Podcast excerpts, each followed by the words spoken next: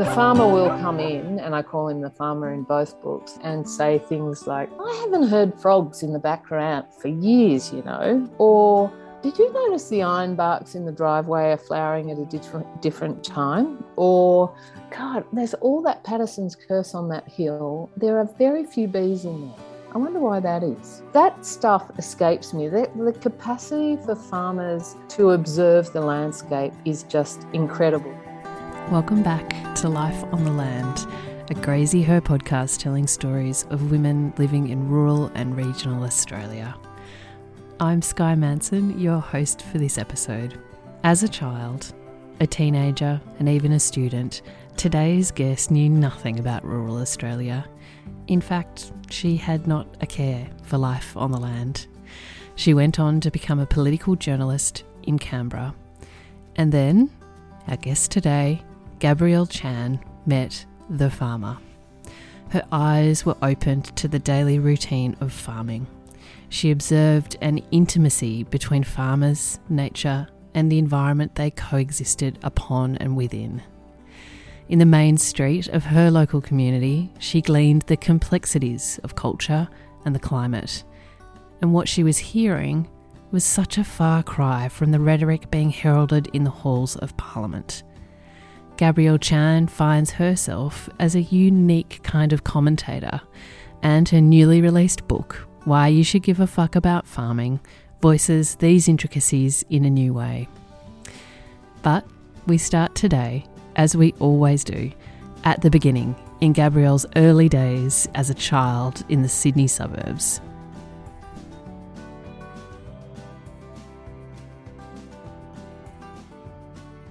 It depends on what part of my childhood you're talking about. In the early years, I grew up in Coogee. I was born in Waverley Hospital. We lived in a little flat. My parents started a family very young. My father had come from Singapore as a Singaporean Chinese migrant university student, and my mum uh, is Anglo she grew up in Coogee and they met at university. So, an average afternoon in those days would have been, you know, hanging around playing on the streets of Coogee, one block back from the beach, um, spending a lot of time on the beach on foam surfboards, getting board rash on my stomach. But then once we moved, we moved to the northern suburbs, a place called Belrose, where a lot of new housing development developments were starting. And so the afternoon was on bikes, riding to friends' places, you know, just spent on the streets and in the bush behind our little house, our little project home. So, what did your mother and father do for a living, and your great grandfather too? So, my father is a biochemist. He still works as a biochemist at 80. Uh, he has a business now, but for a long time he worked at Sydney Hospital uh, in the lab there. And my mum left uni without completing when we kids were little because she got pregnant at university and then returned to uni to complete her teaching degree and started teaching. But that was probably in our teenage years. So she was essentially a home person when I was in my early childhood and up to my teens, and then uh, started teaching later in those teenage years. And what about it? Was it your grandfather or your great grandfather?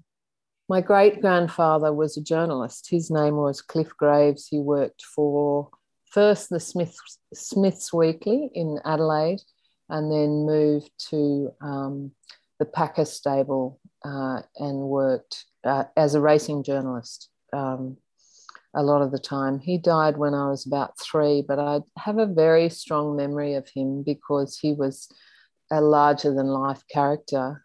But also, you know, at that stage, having a, a Chinese father and an Anglo mother was a really kind of weird phenomenon. Uh, and I guess my great grandfather was very welcoming of my father. And so I think that stuck with me for a long time his openness compared to other people, perhaps who weren't so open. was it was it difficult navigating the cultures of the suburbs in and around Sydney at that time, and given your um, mix of cultural backgrounds? Oh yeah, well it was, but you know, kids just think everything is normal, right? So the issues around how people accepted our our cultural backgrounds were just like a part of life, and so it was it was raised, um, you know, by kids in the playground or um, parents as well. There were some issues with some of the parents, but you know, it was just I I didn't really have a strong memory of um, racism per se. Like they would pick out my race as something the way they would pick out a kid with red hair, you know, and call them something. So it, my, my memory of racial incidents really happened when I got older, when I was, a, um, you know, working as a journalist, as an adult, that sort of thing. It was, it was not so much from those childhood years, although I think maybe my siblings, I don't know, might have had different experiences, but I was I had a bit of bravado, so maybe I don't know. People uh, treat people differently depending on how much they give back. So I'm so interested to know about in those early childhood years, what your conversations were like around your family dinner table, if you had one, um, or I don't know, or and what kind of things you ate and what what the influences on you were. Uh, we, we always sat at the dinner t- table to eat. Uh, we ate a mix, a mashup of the two cultures of our parents. So, very Australian stuff, and particularly from my grandmother, who I was very close to. And I talk about actually in the book her um, the how, how much food and culture is meshed together. Food is so much more than you know just sustaining you. It's a connects to your your memories and your emotional um, your, your emotional memories, I guess. And so food was always a big part of our family culture. So everyone gathered around. My father had grown up in Singapore. Uh, he was born in 1940. So he was born in the middle of the war. And the invasion, the Japanese invasion, was a big thing in his childhood memories. And so they were really inculcated in eat as much as you can when you can get it because you don't know when you're going to get it, and a lot of protein. So growing up, we had a lot of protein put in front of us. Like meat was central, not only central in a three a meat and three veg way, but in you know, if he if he was cooking Chinese dishes, we would have four meat dishes and one vegetable dish. it was almost reverse of meat and three veg, and so that was a really strong memory.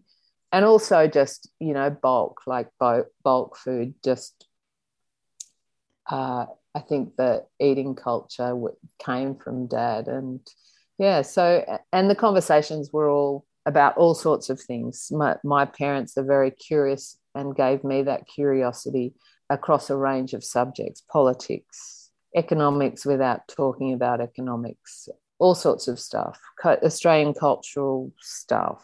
You know, the television shows we were looking at were being pulled apart. Yeah, American TV shows like All in the Family were being pulled apart on on you know how how culture was changing, how old white working class was changing. So all of this stuff was just in the background when when we were growing up and and talked about, you know, as a matter of course. And so I guess that's where I got that interest in the way society works. Mm. Yeah, it um kickstarted your your curiosity, do you think? Because curiosity is such an important part of being a journalist, don't you think?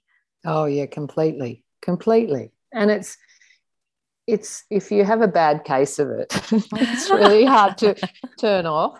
Have you got My, a bad case? Oh yeah, yeah. I'm terrible. I'm terrible. My husband always laughs because he just says whenever I talk about anything or someone tells me something, I'm always, oh, that would make a good story. Like, oh, how does that work? And why, why, why does that happen? And he's just like, it's just a conversation not everything is a story, but everything is a story, right? Journalists know that. It just everything is a is a thread to something else. Storytelling is humans' big, big thing that differs from other species. So, you know, that's the way that we relate. I'm interested to know in your childhood years, though, what part uh, the country play. Did you ever did you ever visit the country? I had a very big impact visit when I was 12. I visited a friend's farm. My father used to work with uh, a guy whose family had a farm in Goulburn, and uh, I was thrown on a horse, and the horse bolted, and I'd never I think I'd had one or two trail rides nearby home. And the horse bolted, jumped a dry creek bed, and I fell off, did a major number on myself, you know, broken jaw, split kidney, ruptured spleen. So I was in hospital for a couple of weeks and off school for like a term, I think, from memory, with oh a with with with quite a, a strong pethidine habit habit. Mm as a result of the painkilling killers. So um, yeah, it was a it was a big it was a big memory in my childhood, but also a, a sort of there's a before and after thing. It was like this, you know, how your life has these little breakages that that change your life. And I think that was one of those things that was a big memory for me. And so that was my only experience of the country. How did it change your life? What was the breakage? Well, I think it was just because it had such an impact. It was, you know, I was off school for so long. It just it was a, it just has been a major memory. And so I've always loved horses. So of course when I moved to the country, I started getting interested. I wanted a horse. We had a horse for the kids but I still had that kind of real nervousness around horses because it was my own experience. So I have one of those electric asses that as soon as I get on a horse, they can feel the tension. And so it was this constant battle to see if I could master this thing, which became like a like a challenge. And really, I never did master it. How could you love horses after that terrifying experience which it sounds like it almost you were lucky to survive it were you? Yeah yeah there was actually it was really weird because the weekend i fell off there was another girl that fell off further north in the state that died. Hmm. and so this whole rumor went around school that you know oh my god gabriel's died falling off a horse you know? So it was yeah it, but it's just horses are, are just I just love them. I just love the smell of them. I love the fact I, I taught yoga for a long time, and I think for me, horses are a um, a form of yoga because to practice yoga regularly is to understand or have a self awareness about where your mind and body is at.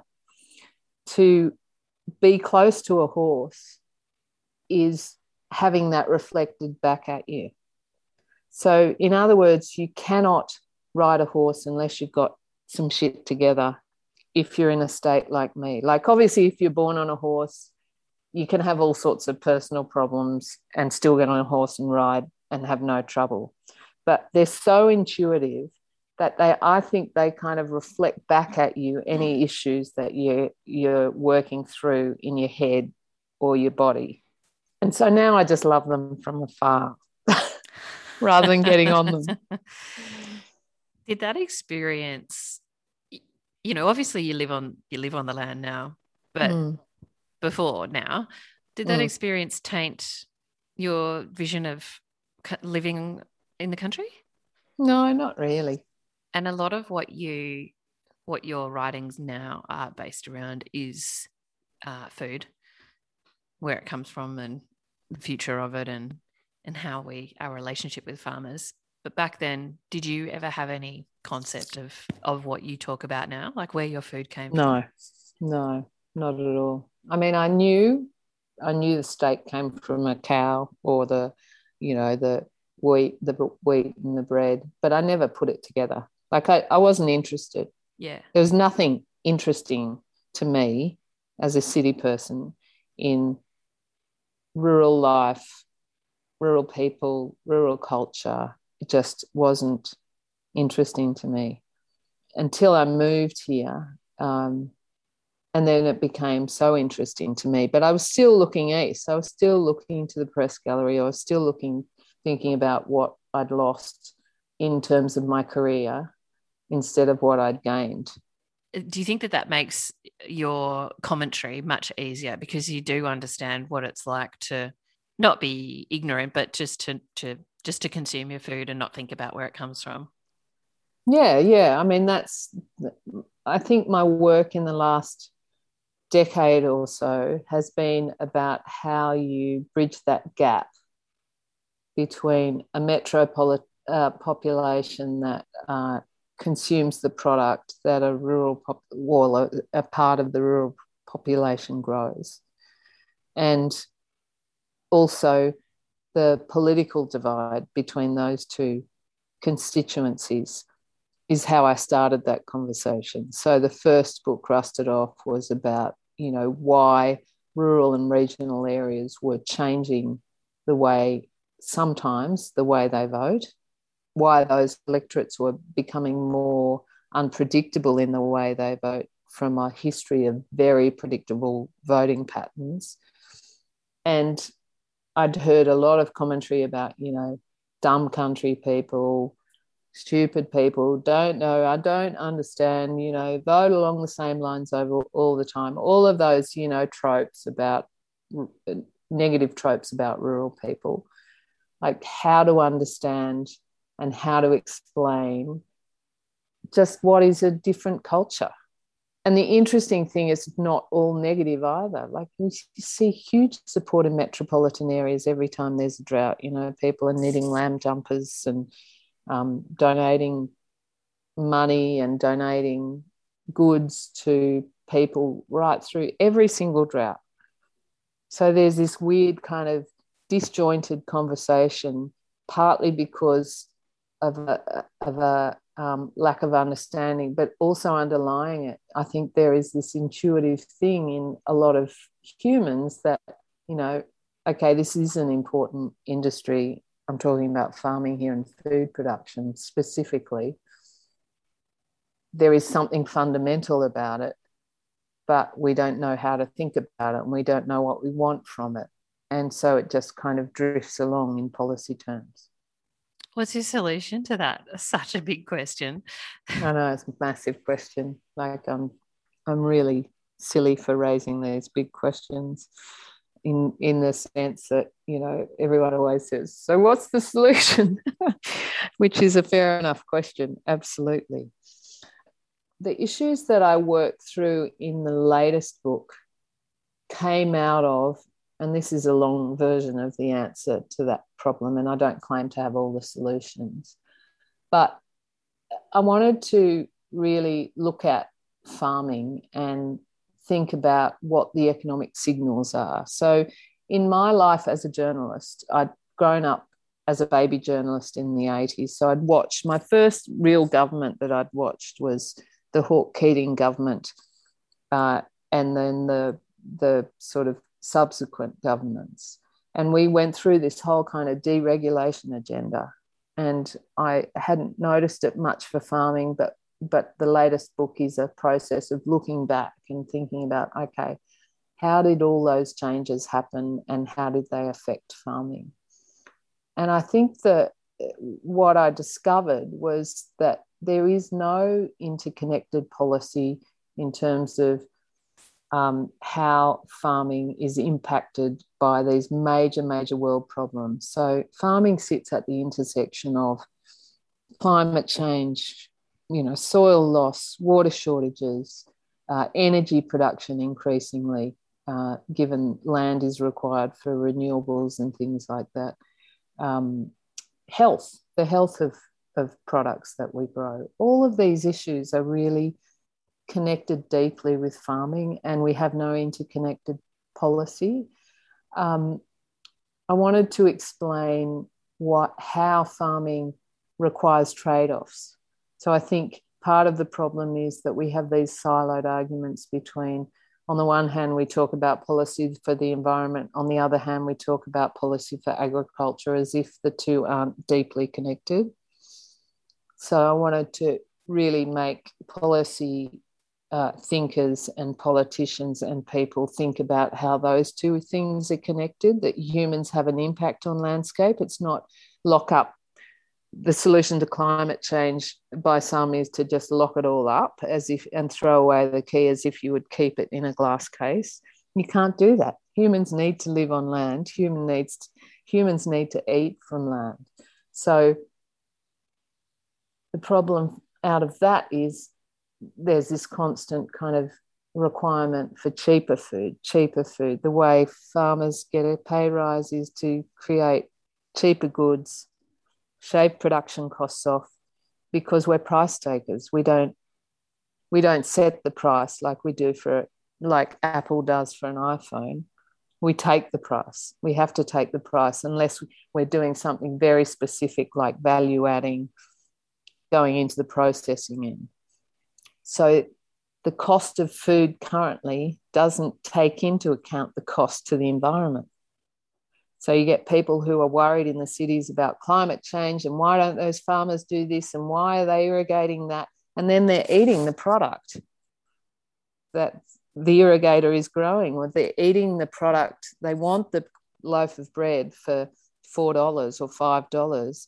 They don't want to pay for the cost to look after the environment as well as grow the wheat because the cost of wheat, the price of wheat does not include the cost to improving soil carbon, for example. So, who's going to pay for that? Someone has to pay for that. It's either the farmer, it's either the worker on the farm, or it's the eater, or it's, or it's all three.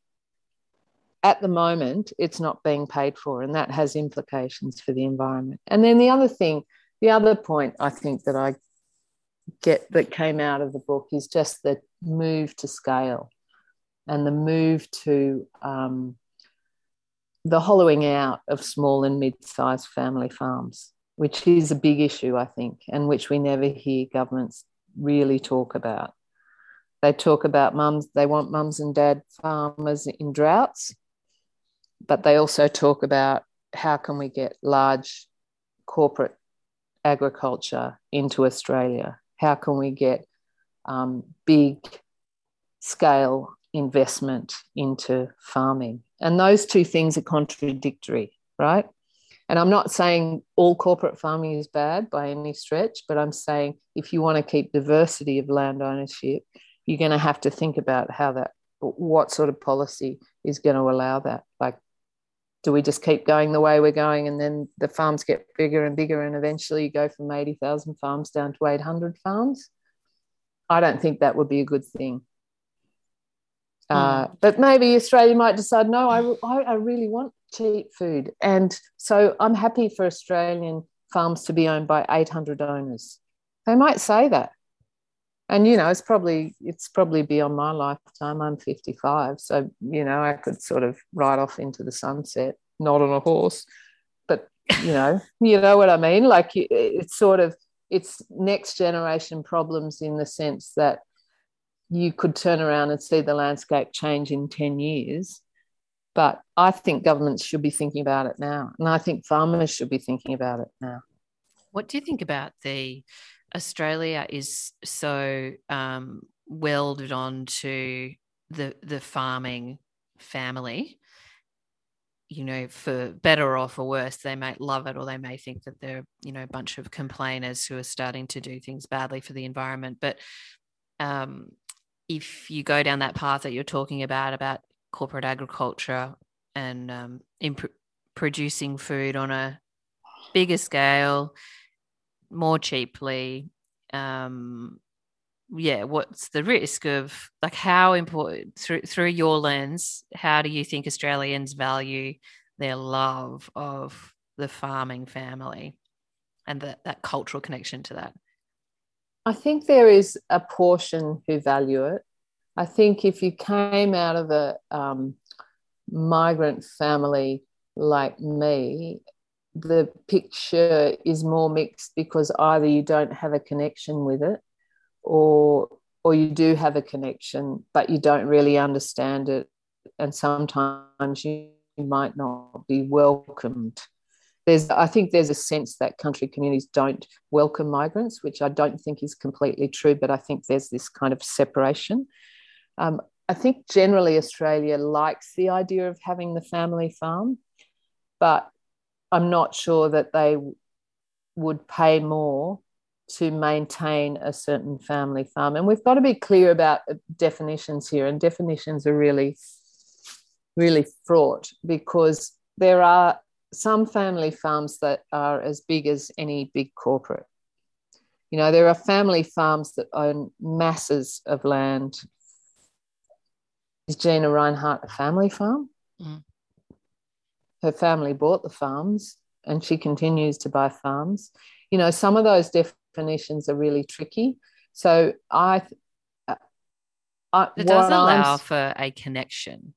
If you know a family farm gives you a visual of a person, and so it does, doesn't it? A certain connection. Yeah, yeah. And and the interesting thing to me is like as as corporates go into farming more and more, and you see food produced using family farm images, like the SPC can of tomatoes, I think it's SPC or Ardmona, they're the same company. They use a picture of uh, a guy, same age as my husband, and the next generation down, and they're, you know, the blah blah family, I've forgotten the name of them. Um, and they're in the traditional farm garb with the blue shirt on, the blue work shirt. And that is a specific tug of the heartstring to the person who identifies and likes to think that their food is grown by their family farm. Now, that company is not a family company, but they're not using the picture of the CEO in a suit on the can of tomatoes. They are specifically using that family farm image to sell those tomatoes. Mm. So, That's you know, the there disconnect. is some, yeah, there is something there that there is a sympathy and empathy for family farmers, but our policy is contradictory around this stuff yet. And, and it may be the solution, you know, there is no solution because how do you intervene in a market and say, okay, this is a family farm we want to keep? this is not a family farm we want to keep you know if it gets to a certain size or scale and and so i think some of the complexity too is around you know we're moving into a, a policy scenario where farmers might be paid for environmental outcomes well if you've got massive scale you can afford to do a whole lot of stuff environmentally and be paid for for be paid for it by private companies that the smaller to mid-sized family farm might not be able to do. So these are really complex issues that that are global world problems and the bottom line of what I'm saying is like we've got to be thinking about them because the landscape is changing pretty quickly. We'll be back with Gabby in just a moment. But now, a word from today's sponsor. Applications are now open for the 2023 scholarships and bursaries to one of Australia's largest boarding school communities, the King's School. The King School has a proud history of educating generations of students from regional Australia in a learning landscape that is nurturing and inclusive.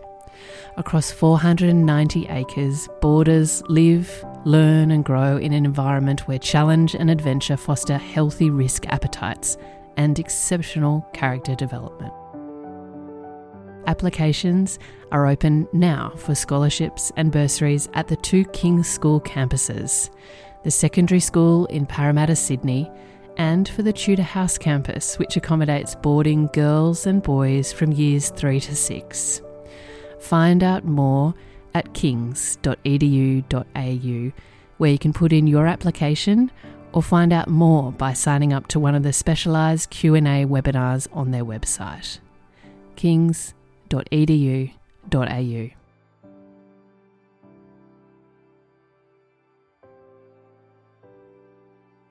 When you walk down your main street of your hometown of Harden, how do you describe what's your definition of a farmer? That's a hard question. But everybody has their own definition in their own mind. But I think yours would be so interesting because it comes from your background, you're new, you've got new fresh eyes. Yeah. A farmer comes from agriculture. And agriculture, the Latin word, comes from cultivating land. So to me, being a landscape manager is a central part of being a farmer. And so I don't see that as a as a occupation that you would undertake in a lab. Though you might undertake it in a small veggie patch or a or an urban vertical farm if you're using soil everything's complex in my mind. Sorry. But knowing what you know now, you know that there is such a strong emotional connection between the farmer and their land. What what surprised you about that? I think that's true in some cases and not in others. Like I think some people can be dispassionate about their land and sell it on and increasingly that's a way for farmers to make money because capital gain is better in land prices right now is better than any production any production return that you get. Um, but that aside, um, I think the thing that surprised me, and I talk about it with great affection in the book, is this capacity of farmers to see their landscape and know their landscape intimately, particularly if they've been on it for a while and to be so deeply connected to the cycles, the natural cycles of, well, nature's cycles, right? So the example I give in the book is like I, pri- I I don't call myself a farmer because I'm not. I'm a writer. I'm a journalist, right? I just hang out with a farmer. So the farmer will come in, and I call him the farmer in both books. The farmer will come in and say things like, I haven't heard frogs in the background for years, you know. Or did you notice the ironbarks in the driveway are flowering at a different different time? Or um, God, there's all that Paterson's curse on that hill, and there are very few bees in there. I wonder why that is. And like I, that stuff escapes me. That the capacity for farmers to observe the landscape is just incredible. The, the way that um, they can look at a flock of sheep and go, Do you see that one with the gammy leg? No, they all look like sheep to me. I didn't grow up with that observation. But the, that capacity to um, pick out the difference, it's like those old spot the difference cartoons that we used to do as kids. You know, it's what these things look all quite similar compared to growing up in a city landscape where you're everything's moving everything's changing all the time. There's all this bright stuff in your face the but the signs on the bus stop are moving revolving. Pe- cars are going past like lots of different people.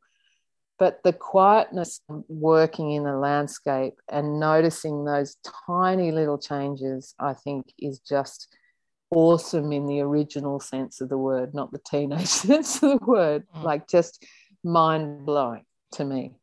I love the way that you have explained that because perhaps there are so many farmers that don't realize how unique and awesome, as you say, that skill is. It's just what they do. It's um, so different. And the, and the thing that I think the, the political lesson out of that for me is that I hear debates all the time about climate change and what farmers are doing or not doing. And there's a lot of people who don't really understand that part about a farmer who might be saying, you know, you're raping and pillaging the landscape, you're doing, you know, you're not doing things right, you shouldn't be using chemical A, B, or C. You shouldn't be doing that. And so, whether a farmer is husbanding their land in a good way or a bad way is sort of by is, is a separate issue. If you tell a farmer that they don't know their landscape, they will be deeply offended because a lot of the time they're connected into that stuff. So the way to approach the argument is not to say, you know, you're just raping the environment. It's to it's to have more more nuance about okay, what are the trade-offs you have to make in the way that I want you to grow food and am I prepared to pay for those trade-offs? Because everything is a trade-off in farming, right?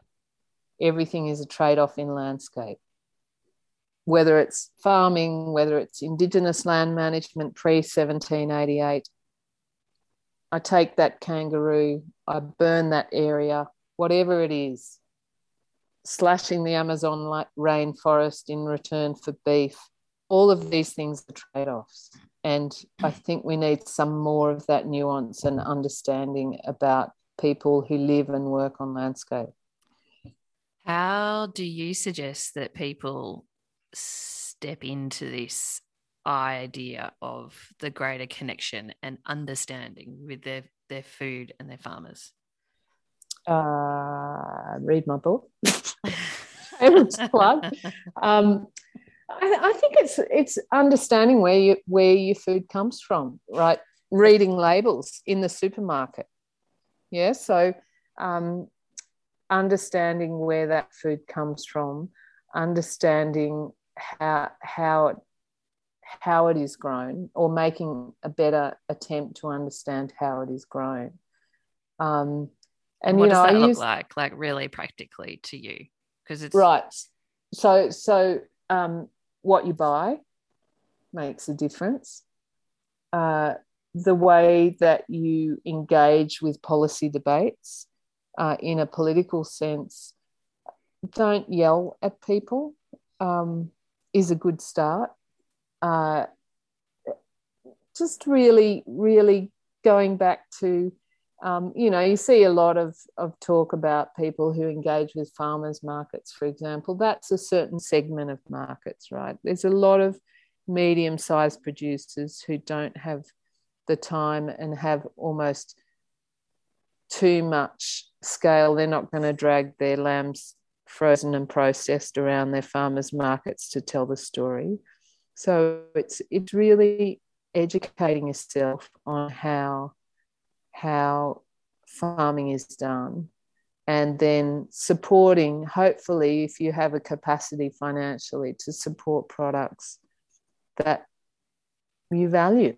I'm just so interested to does it surprise you? Like how have you ended up here from your very suburban upbringing that had nothing to do with agriculture or where food came from. And now look where you are and what you're advocating for. Yeah.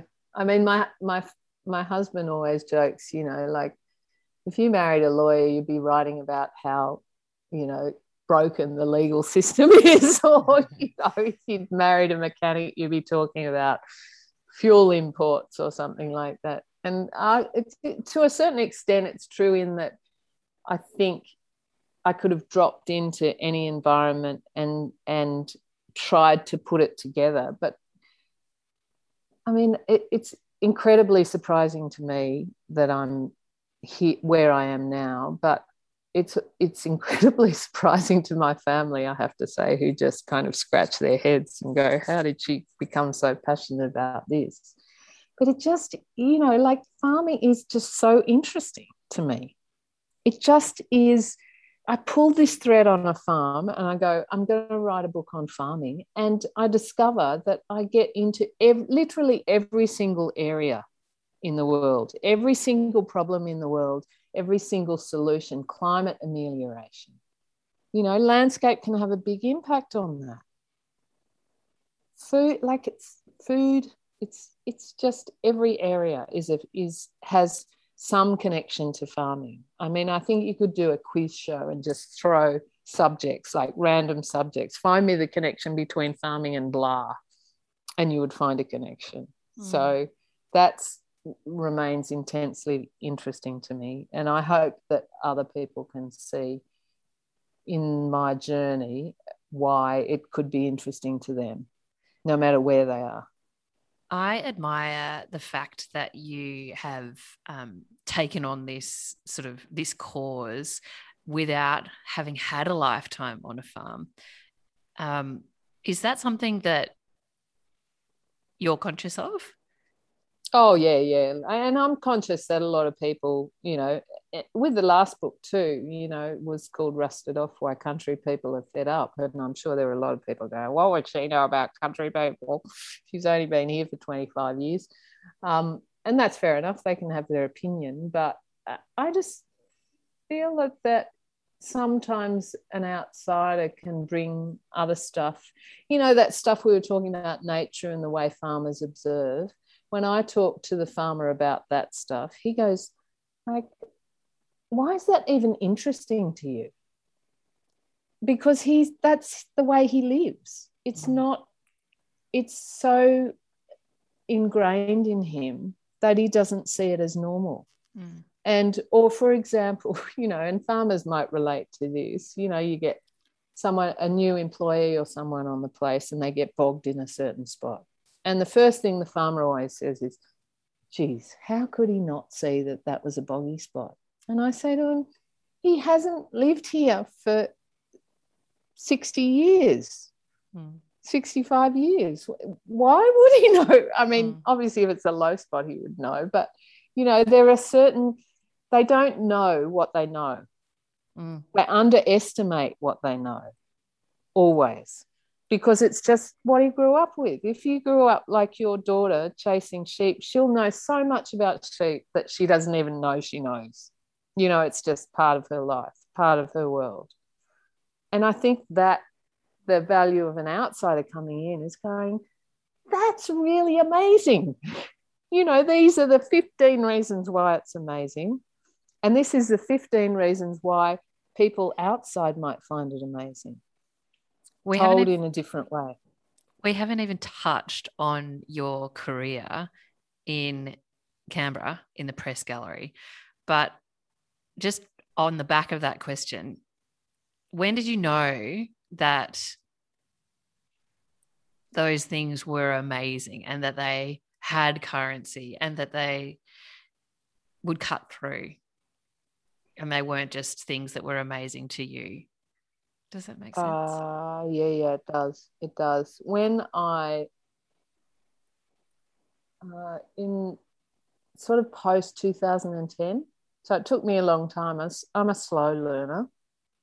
So and tell me uh, within that question then when you actually moved to the farm and how long you've been in the press gallery at that, t- at that stage. So I moved to the farm in 1996. I'd been in I just moved to the Canberra Press Gallery in 95 after the, I was at State Parliament in Macquarie Street up to 95. The, um, my life is lived via elections. So the 95 New South Wales election, Bob Carr came to power. We'd been seeing each other for a long time. So I thought, oh, well, Canberra's closer to the farm. Um, and so and I was interested in Canberra anyway in politics and so I moved down there 96 I moved back but was still commuting um, we started family in 97 and 96 is that kind of pivotal point in politics where Pauline Hanson Mark One comes to Parliament the first time people start thinking about why is this woman saying these things? And they were they were things that i was hearing at some dinner parties in some barbecues around the district. So it was obviously resonating. So that was like my ears pricked up then. Maybe this is like a bigger story but i was still focused on the same stories everyone else was chasing in politics and then as my kids grew I went through the childcare. Well, start with can't ha- can't give birth in my own local hospital. Um, kids going into early childhood, large socio demographic. You see the poorest people, you see the richest people, as opposed to city suburbs where your demographic is by postcode. You usually go to the school with the same demographic. similar aspirations in, in country towns. You see everyone. Mm. Um, and gradually, like that, as there's life stages where you enter into these um, real life that throws back policy issues if you're looking at it with political eyes. So, you know, why are people having um, conversations on the main street about the building of school halls in the global financial crisis? It makes no sense to people that they build one school hall next to another school hall when actually what they might need is six teachers' aid, aides in the classroom in every class you know, one in each class in a in a school of six classes would have done so much more. But as that policy, it's the difference between macro uh, economic policy and micro, and the way people view it from the street. And that became an incredibly interesting question. And I think so. 2010 is where you start to see changes um, around all of these issues rural communities start to be more unpredictable in the way they're voting. And I'm sitting on this political story thinking, holy shit, I keep looking at the press gallery and looking at the stories they're chasing. I'm actually sitting on the best, biggest story ever in global politics. Brexit happens, Trump happens. It's all off the back of insiders versus outsiders, metropolitan versus regional and rural. All of these stories are breaking around the world. And I'm like, duh, God, what a story. And so, what does that look like for you in the press gallery when you say, when you tell them about this story? Um, are they more accepting of it? Do they understand it more? Um, is the vocab there now where it, where it wasn't before? Yeah, definitely, definitely, and and to a certain extent, you know, I had I was lucky to have uh, political editors at the Guardian who really understood it, and particularly Katharine Murphy, who grew up in Tamworth, so she came from a rural culture, and so that was she she really understood it uh, emphatically in a way uh, that because she had grown up in a country town. So she had the reverse situation to me. She moved to the city from a rural town. I went the other way. And mm. so together we kind of, um, we, I talked to her a lot about this, these issues because she understands the culture. In ending, tell me a little bit about your life on your farm and what you love to do there. I love to be annoying. I love to walk. I love to walk around the farm and I've recently got a bike, so I've been riding around the farm, but I keep getting bloody cat's heads, so I keep getting flat tires. um, but I've got dogs. Uh, I walk around, and I'm trying to learn the skills of observation from the farmer that we talked about. Like I'm really trying to focus on the changes uh, and really see the landscape in a different way, um, in a more in a more aware way. Uh, so there's that. Um, just trying to learn, just trying to learn. For a long time, I I wasn't sort of into, you know, the cropping cycles and the and the real kind of granular detail around sheep and and and um, the natural cycles. And so I'm trying to learn that um, around the farm a lot more. Uh, yeah, so just just observing um, and trees. You know, I've got favourite trees around the joint and trying to learn the different species. Um, so yeah, just yeah. connecting better. I think maybe trees are a good place for anyone to start. Um, I wanted to ask: Do you, do you ever get time in the yards or in the tractor? I don't get time in the tractor. I don't think he'd let me near my, near his tractors. Um, but uh, I do get uh, occasionally. I spend some time in the yards. Occasionally, when he needs help. Um, but uh, I tell a story in the. I'm probably finished with this story um, in the book, and we did try to work early on together and he's got this um, these old concrete silos, flat bottom silos, and sort of said to me, "Oh, why don't you just jump in there? The ladder's a bit rickety. You're lighter. Probably be better. I just need you to shovel some moldy grain out of the bottom of the silo. You know, they'd been sitting there for a long time, and so you know he discovered what it was to be married to a commentator.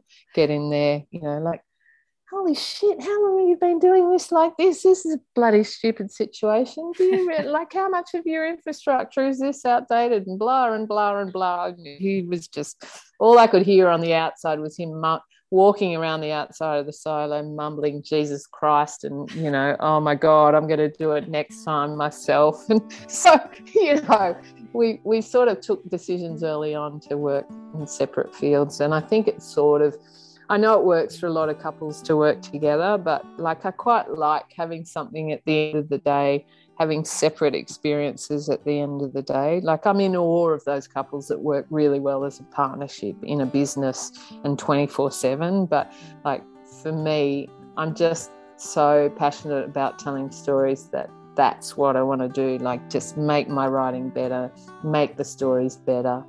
Um, and and just bring more stuff to people who wouldn't necessarily see it. Well, Gabriella Chan, I so hope your book cuts through, and it's been fascinating to chat with you. Thank you. Thanks, Guy. It was a pleasure.